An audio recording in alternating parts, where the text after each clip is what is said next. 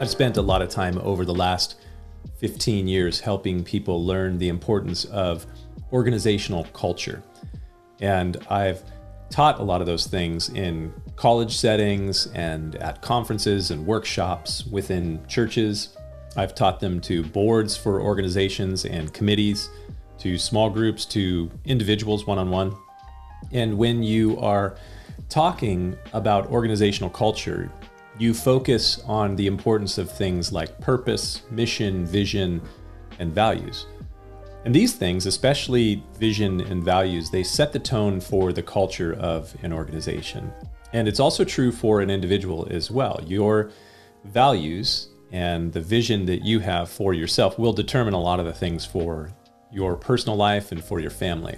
So it is really important from time to time that we do what I would call a value check to determine what are the things that you are valuing, because those things are really going to determine a lot for your life, for your family, for your organization, whatever it may be. And for many Christians to whom the book of Hebrews was originally written, those 2,000 years ago who came to faith in Jesus from a Jewish background, they highly valued their Jewish roots and their religion. Of course, that would be the case. And so they, they valued so much of this that they wanted other people to value it as well, even those who were coming to faith in Christ out of paganism. They wanted them to value their Jewish traditions and their teachings as well. So when you read through portions of the New Testament, you find that this caused some, some challenges, some cultural conflicts, if you will. Now, that's not necessarily a bad thing that they wanted people to value their traditions and their teachings and so forth, because some of those traditions and teachings were still important for those who were coming to faith in Christ. For example, one of the traditional values that early Jewish believers carried with them into their Christian faith was a commitment to honoring their elders, specifically their parents. I mean, you go back to the Old Testament law, the Ten Commandments, and we, we see the value for honor your father and your mother. And so this carried over into their faith. And part of that, honoring elders or honoring those who were in need, was providing for the needs of those within their group who needed assistance, like widows. And that becomes pretty clear in the early chapters of the New Testament book of Acts. One of the first cultural conflicts within the church was over the issue of widows not being taken care of, of those who were coming to faith from a Hellenistic Jewish background, a, a Greek Jewish background, and not the Hebrew Jewish background. So I'm sure there were many traditions and teachings that were really good, which they carried with them into their faith. But the challenge is are those traditions and those values, are they essential? And did they need to be carried long term into the faith? Or did other people need to to take a hold of those if they were coming from a different cultural background? So again it comes to this whole issue of what are your values and what is important. So they had a strong commitment to these values and we have a strong commitment to our values as well.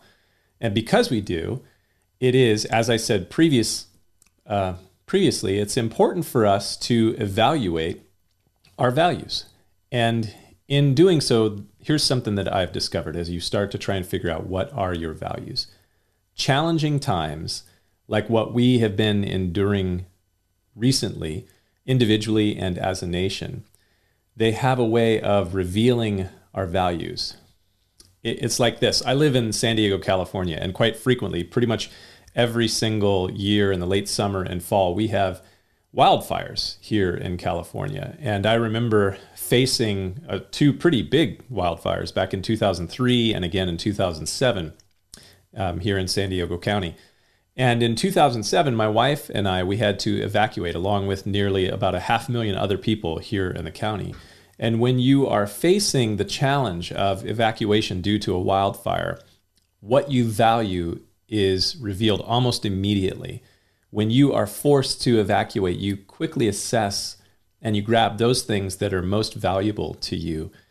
And you do a fast assessment of what can and cannot be replaced and what needs to be saved. And as a result, you're very quickly able to see what your values actually are. So, we are facing challenges here in the US right now. There are a lot of challenges. Some of them may be unique to you, but many of them are inextricably linked to two major challenges that we're facing right now. First, being coronavirus, of course, and all the things that are connected to it, like the lockdowns. And the second major challenge that is affecting us in our nation right now are the upcoming elections. The challenges we're facing reveal our values. And those values are shifting our culture. So culture gets affected by values, and then the culture affects our values, circles around in a cycle. The winds are up, and the fire is coming, and we are scrambling to assess our values as a culture. And for some people, the things that they value are things like their rights, their own individual rights or healthcare or your job, your educational path or plans, your business, your investments, your party affiliation. There are a lot of other things that we value, but remember, our values affect our culture. And again, it's in a cycle. Our culture influences our values. And so that can spiral in this cycle. We value our personal rights, our healthcare, our investments, our political party. Is it any wonder that these are the things that are dominating our culture right now?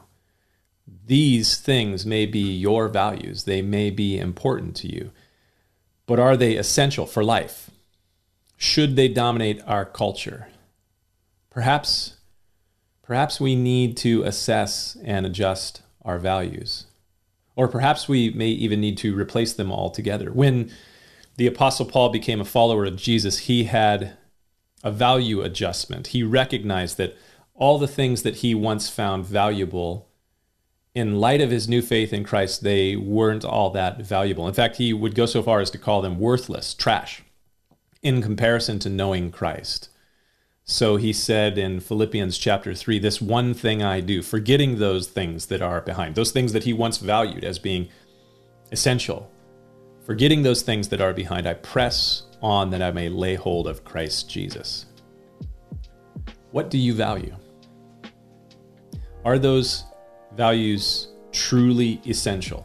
They might be important to you, they're, they're values, but are they truly essential? This is the main point, as Hebrews 8 1 says, and something to think about as you drink your coffee this morning. We'll see you next time.